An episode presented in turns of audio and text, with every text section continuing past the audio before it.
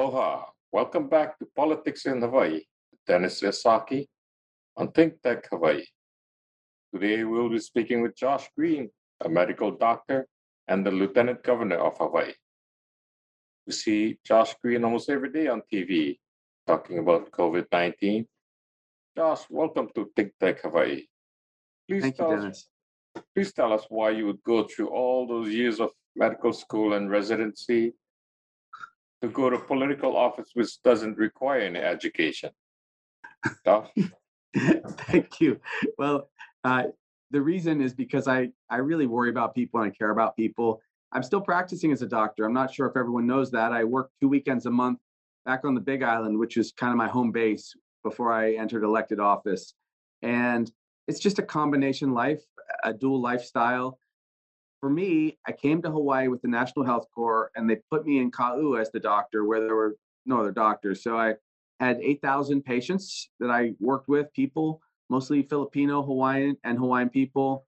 And that was my, kind of my first entry into Hawaii. And then when I saw some of the challenges where people didn't have treatment for addiction or didn't have trauma services, I'm an ER doctor, basically, I was worried and I ended up running for office. And I thought I would lose, but it didn't happen. I ended up winning and then was in the House of Representatives. So I just had that double life as a member of the House and then the Senate and as an ER doc. So I still practice because I don't want to give it up just yet, but one feeds off of the other actually. And I hope it makes me a better Lieutenant Governor. I don't know, but I think it does. Thanks. Plus you get a bodyguard over there 24/7, right? I do have a bodyguard or two, which is sometimes overkill, but they're very kind to me too. They're a nice guy. Anyway, we see you almost every day on TV. I'm mostly talking about the pandemic. So we do not need to spend all of our time on it. But how politicized do you think the COVID-19 protocols and mandates are? They're somewhat politicized. They were very politicized at the federal level. The mask wearing mandates or not wearing mask mandates, if they were to be described more accurately, were very politicized. The vaccination became very politicized. And a lot of things feed from that. That was one of the concerns we had. And I'm not going to be partisan or bash Republicans or Democrats or anything like that. It's just, as the doctor, I'm really a doctor first. And it really was very frustrating to see good people get caught up in the politics of these decisions. They're challenging, they're not easy decisions, and I have an incredible amount of respect for, though you might not see it or believe it on occasion, for our mayors, Mayor Kawakami, for Mayor Blangiardi and Victorino and Roth, and even their predecessors. Very hard decisions they all had to make. And it seems political on the outside, but really I look at it as, what's the best health decision and how do we survive, not just from a health standpoint, but as a society. So all of that did have some politics in it, but for the most part, we're paddling the canoe in the same direction. Yeah, along the same lines, I said we're not going to be stuck on COVID, but we're still talking about anyway. The governor set up the COVID committee and a decision who was to be on. There's a shakeup in the health department. Is that all part of it? Yeah, it was. If I'm being really honest, there were some things that weren't getting done at the Department of Health level that had to get done. They were getting burned out. They weren't doing enough contact tracing, and that was becoming a mistake. And it was jeopardizing the health and welfare of a lot of people. They were doing other very good work, but some of it was dangerous that wasn't getting done. And so there had to be a shakeup, and there was some change, and they've done better since then. This has been quite a roller coaster ride. I was just looking at the numbers back in 2020 because I wanted to see what the trends were and how they compared to the trends now. Basically, it took about 40 days till we peaked. But at that time, we could not contact trace people because there were so many cases, it was out of control. And so changes had to be made. There's a lot of politics because, well, look, it's a huge health challenge and it's quite scary. And then also everything that we decide from a health standpoint may or may not affect everything else, whether we're locked down, whether people can fly here, whether they can travel here with a card, whether it's a test. All those questions do affect people and their lives and their businesses. And when that happens, it gets political. But I really do my best, and I'm not perfect. I do my best to keep the politics out of it. And I'm even spending a little extra time trying to make sure I feel understanding about people who even choose not to be vaccinated, because I understand that these are very deeply personal choices. Do I believe in it? I do. I got vaccinated. My wife did. My 14-year-old daughter, who's the treasure of my life, my son will get vaccinated. He's 10. But there are other families who may choose not to, and we should support them, because I just worry. So I worry very terribly that they're going to get sick. So that's not political. That's just personal. That's medical. But you're right that some of this becomes a political football. There've been over 20 emergency declarations by the governor on COVID. The recent House Bill 103, I believe it is, would have limited the governor's emergency powers, but it didn't pass the legislature, right? What are your thoughts? I think the legislators were pretty, they were pretty thoughtful, and they were in some ways right that you can't lean too heavily on emergency proclamations. At some point, that's got to end. That was also a concern about procurement. And if you suspend all the rules, then what's the point of governing? You know, that it really diminishes their input. Their input has got to be equal to the rest of the input of the, you know, the executive branch and the judiciary. So that is a problem. And I think it would be good if we stopped using the emergency proclamation as soon as possible. But having said all that, you can't completely limit the executive branch's capacity to deal with emergencies, because we're the only ones that are there 24/7, 365, right? The legislature comes and goes after 4 months for the most part. The judiciary has a very focused requirement of activity. So, you know, I think there has to be a balance. I was a legislator for a long time, 4 years in the House, 10 years in the Senate. So some of that's still coursing through my blood. And I remember how we used to get upset when the other governors were messing around. And I was the health chair for like better part of a decade. And if you suddenly declared an emergency and the health director had all of the say and I could no longer give input, it would feel wrong. So I think we work through these things, but I'd love to see us get away from the emergency proclamations as soon as possible. Okay, thanks. Let's move on to another topic that I think is close to your heart. You help the homeless. How political do you see the government response to it? It can be political. It was very political between the city and the state. I'm just trying to give you some candid answers here. We differed in our opinion from the previous mayor, and that is a political question, as you know. They were doing things like what they called compassionate disruption, and I found it to be both ineffective and not compassionate. Moving people around, taking their stuff, making them lose their IDs. They already have mental illness or addiction. It's not compassionate. And so there have to be better solutions. So that became somewhat political. I would prefer us to actually just get roofs over people's heads, build tiny housing villages, make it a point to get them a little bit more organized so they get to normal. You know, they can have some normalcy in their lives. It's a super hard challenge, Dennis, really hard. And so we can't really afford to let that be political. I'll tell you, as lieutenant governor, I flew to DC and I went and met with Ben Carson, who's Dr. Carson, who is the HUD secretary. And let's be honest, Mr. Carson and the Trump administration are a little different than me, okay, in general. But I went there and I gave them a 6-state plan, 3 red states, 3 blue states, things to work on. And I was hopeful they would do it. And I hope the Biden people will take that up. And I'll keep working on these kind of things as long as people will have me, because I think this is kind of the largest moral dilemma that we have, which is living in a beautiful, extraordinary state where 12 to 15,000 people are suffering like this. We got to do better than that. So there's really no place for politics. I think housing is healthcare. And because I'm a healthcare guy, and because I know people get better when they have a house, I'm going to keep fighting for that. Yeah. Okay. When you say housing is healthcare, can you elaborate a little bit more? Yes. So when you look at what happens to people who are unsheltered homeless, the average lifespan in Hawaii is 81. We live longer than any other state, mostly because we have great mixed ethnicities and very good lifestyles. We don't smoke very much, good healthcare. If you don't have a house, if you're houseless, you go from 81 down to 51. The average lifespan is 51. And there is no other disease that affects anybody's lifestyle that severely. Nothing. Not COVID, not leukemia, not pancreatic cancer, which comes much later in life usually. Homelessness creates an incredible and devastating health consequence for individuals. It's also super expensive. The average spend for a person who's homeless is about 80 grand per person per year, because they go to the hospital all the time, they go to the ER, they get picked up by the police, who I respect. There's a lot of trouble, and it's not necessary. There are other things that are better to do. So I say you put a roof over someone's head, you lower their cost by as much as 73%.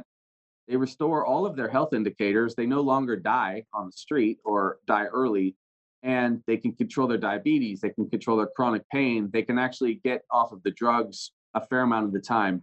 So it is a healthcare solution, ironically, even though it just looks like a tiny house.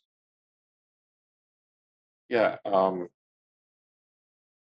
I see, you may have mentioned that some people, need help at that lower end for housing.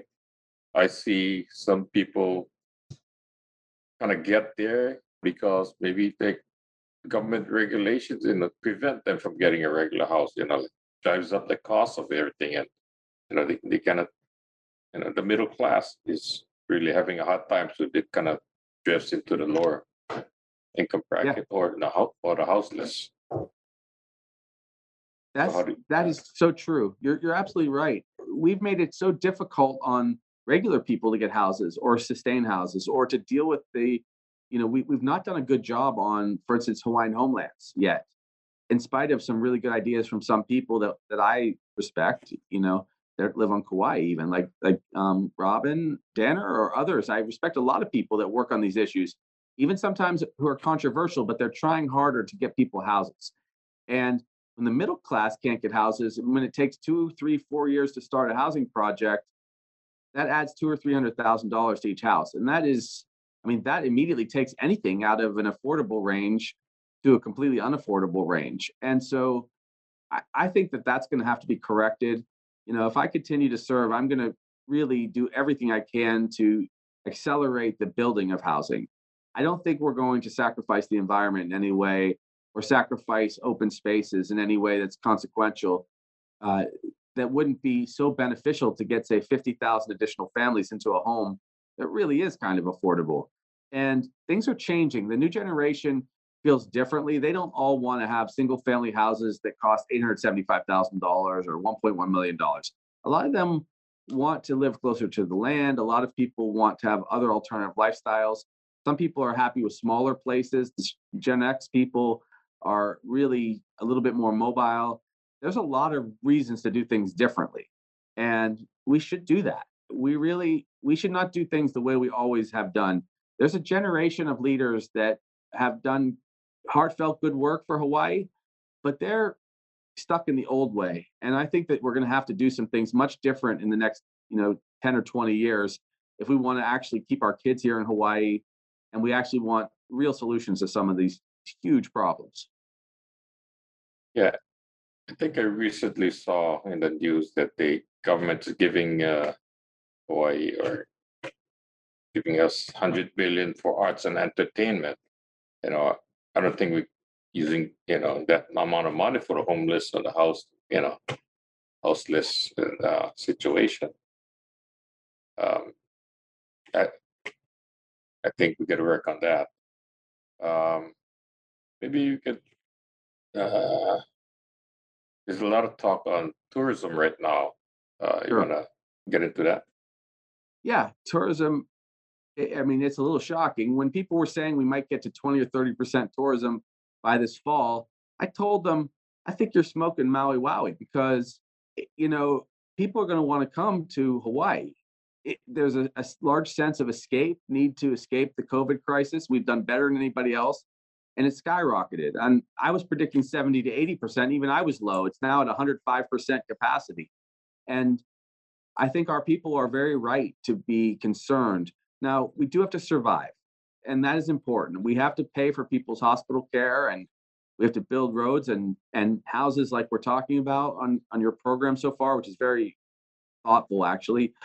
But we also are going to have to change tourism. I don't think we can even dream of surviving at I don't know, 10 million, 11 million people per year anymore. So there's going to need to be some adjustments. Now, for a long time, we chattered about this, changing out our economy. We'll talk about that more, but I think that it would be sensible to bring down our numbers 20 or 30%, down towards 8 million. We're already feeling overwhelmed, and we're right now projected to do about 6.5 million tourists for this year, from the time I got the Safe Travels program up till a year has passed. Now, we could bring some real revenue. There's been talk about this too. You know, sooner or later, people will realize the carrying capacity of Hawaii is just not 11 or 12 million people. It's just not. There's no way for us to even have normal lifestyle here and a good quality of life at that number. But imagine for a second, I'm just saying, we'll have to study this quickly and get an answer for you. But imagine if everyone paid $100 theoretically coming into the state of Hawaii, everyone. We give the money back to our residents through a direct tax credit.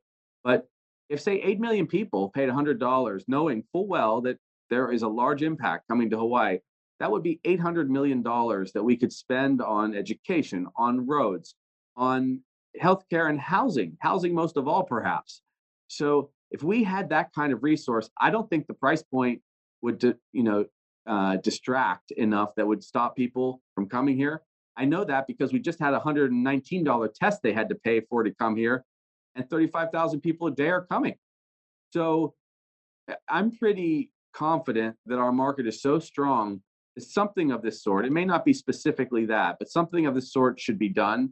It would probably decrease the type of traveler that just flies in only on a whim and on a low budget and just takes up a lot of space, but maybe doesn't contribute to the cultural experience. But it probably would fortify some of these solutions that you've mentioned or asked about. So I'm hopeful that that's the kind of direction that we will pursue.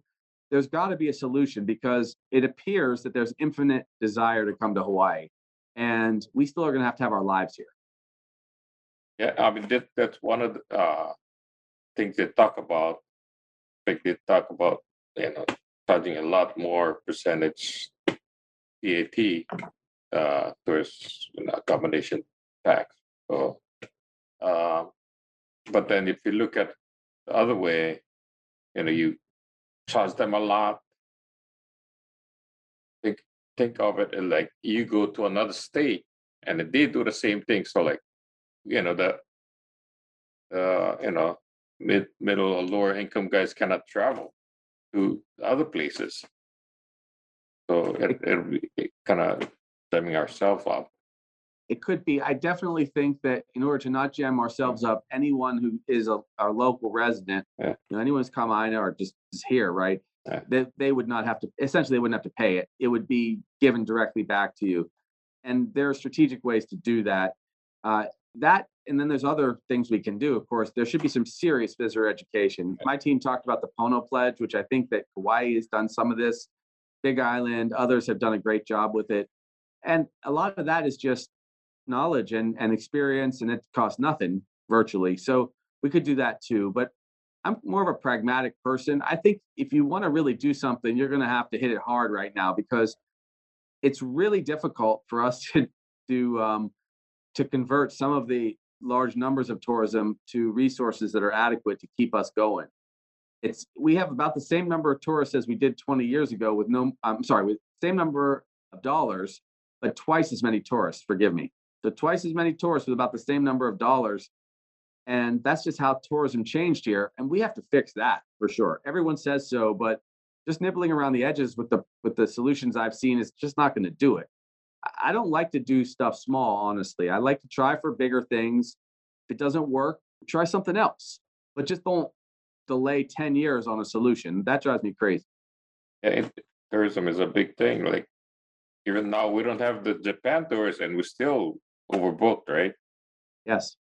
So how do you see, the other, like Japan or the other countries opening up, coming here? Well, when they come back, so normally we get about 5,000 Japanese tourists a day and about 2,000 from Korea and China combined, is my understanding.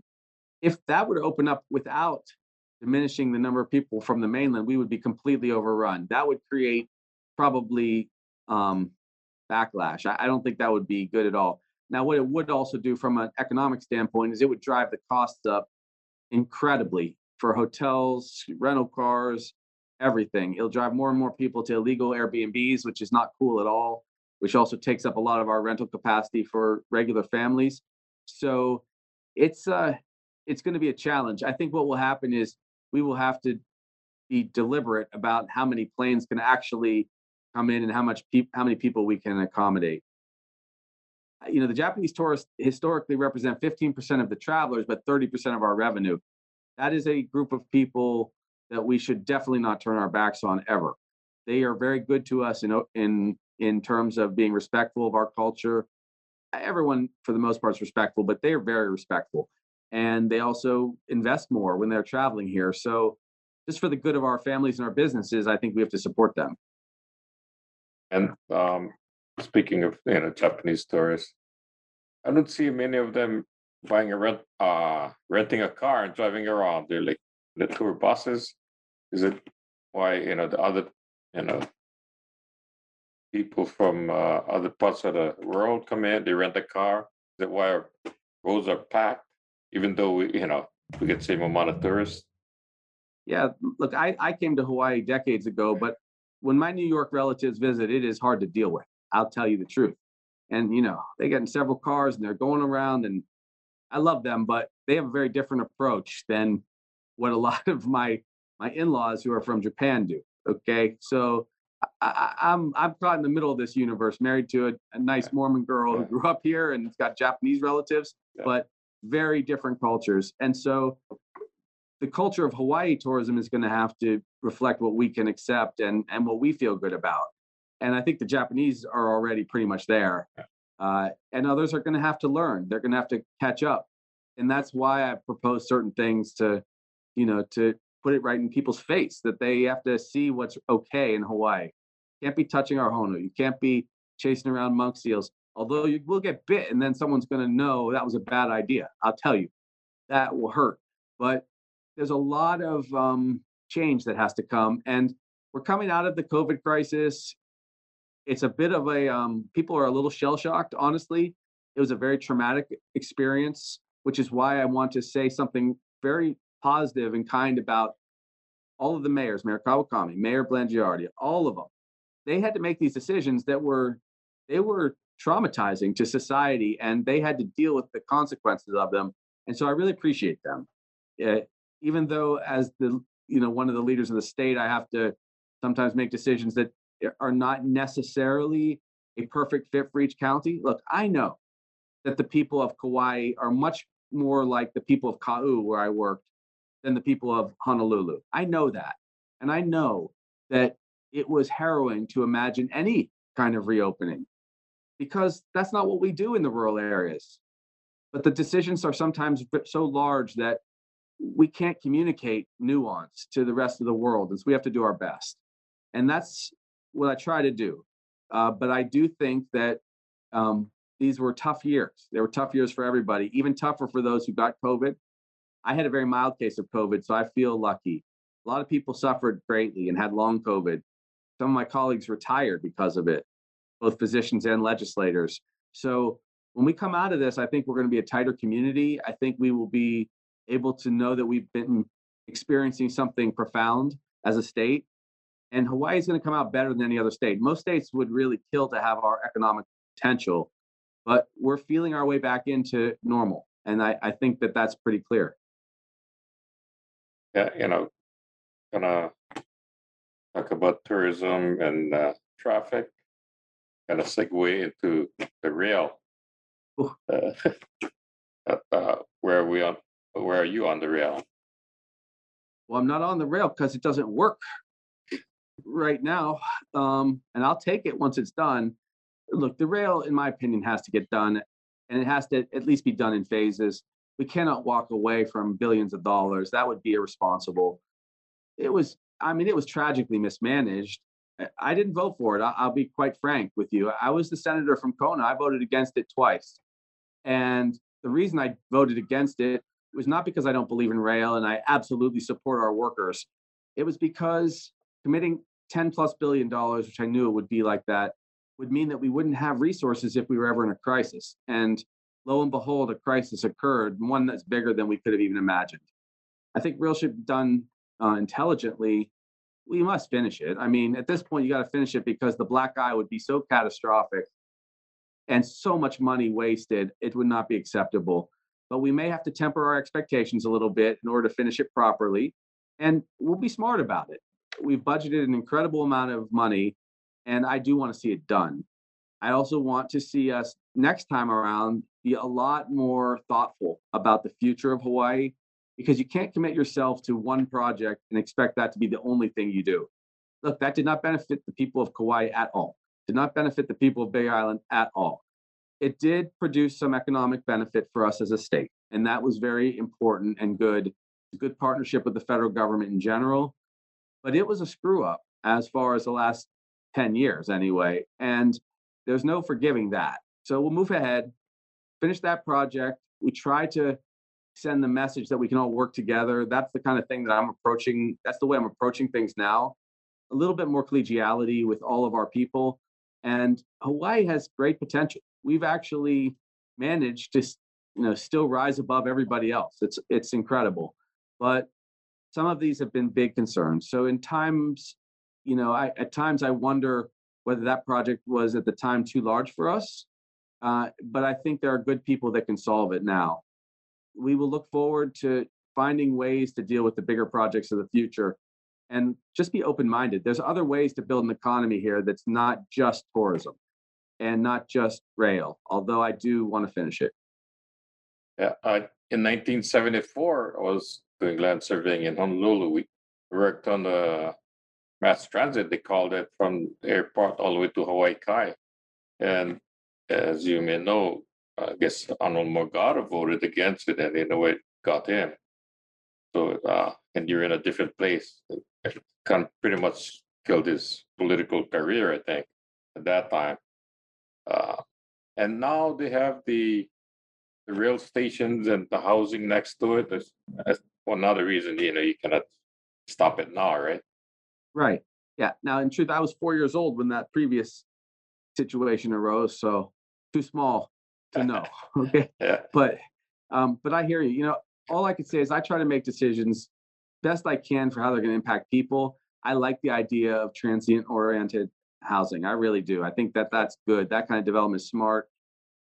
Today, I was out there, for instance, with the guys that run the bus. 500. I've said 500 people. They're great jobs, and there will be good jobs at the rail too. These are important industries for us, but we have to be a little more savvy, and we will be. You learn lessons if you're any good, right? I think that I was probably right when I voted the way I did as a representative of my community, but going forward, as your lieutenant governor, I'm really supportive of building. I have to say, that's been one of my places of evolution, because I see now, after leaving the Big Island, how significant a problem we have. I always knew it was there, but when you see it firsthand, it's, of course, more palpable. So I think that there's great, great potential for us going forward. Got to finish the rail. We have to build 50,000 houses or units, at least. And we just shouldn't make any excuses about these things. They will pay off. But I have a 14-year-old and a 10-year-old, like I mentioned. After they finish college, maybe it'll be here, maybe it'll be on the mainland. I want them to be back here. I want them to be here so I can see my grandchildren grow up. I want to be here for the important parts of their lives. And if they can't afford a house or there's not a great job, they won't come back. I know that, they'll fly away. And so these are really personal things for me and Jamie and I think most of our families. I'm enthusiastic and encouraged because we're going to come through COVID. And 2022 is going to look like a cakewalk compared to 2021 and 2020. But these are big challenges that loom for us. Well, I hope you're correct about that. We got a short on time. Maybe you could just, I wanted to talk a little bit about land use, and then you can make a closing statement. We have to be more understanding about land use. Land use has to accommodate housing right now. Conservation land is critical. Open space is critical to keep the flavor of Hawaii there. And I also think that we should do a lot more ag housing. I think we should have sustainable ag in place and simultaneously use that land for housing and include Hawaiian homelands in that process. That's where I would go. We have tens of thousands of acres and many thousands of people that need to be housed who are, you know, from our host culture, from, you know, from Hawaiian families like my wife's. We do that, we'll be pretty good. We owe that as a commitment to our people, and we want to do ag. That seems to be the right synergy. As to closing comments, I talk so much, I don't know if you need closing comments, but I will say, you know, we can care about each other more than ever now that we've gone through COVID. That really has got to be kind of the foundation of how we deal with all these challenges. I really don't think there needs to be conflict between families who love one another but are of different opinions on the TMT, of different opinions on the rail, of different opinions of rural versus urban living. And I just want to thank Kauai for hanging in there. It is a magical place. It is a place unlike any other. And it reminds me a lot of my time in Kau. So, you know, I'm very fond of Kauai, and people have been very good to me when I'm there. So, you know, even the people that beef a little bit with me, you know, I respect that Kauai is a little different, and that it, you know, it is an incredibly valued signature piece of our state. So I'm really glad to get to spend time with you. Thank you very much. Dr. Josh Green. Thank you for watching Politics in Hawaii on Think Tech Hawaii with Dennis Yasaki and Josh Green. Aloha.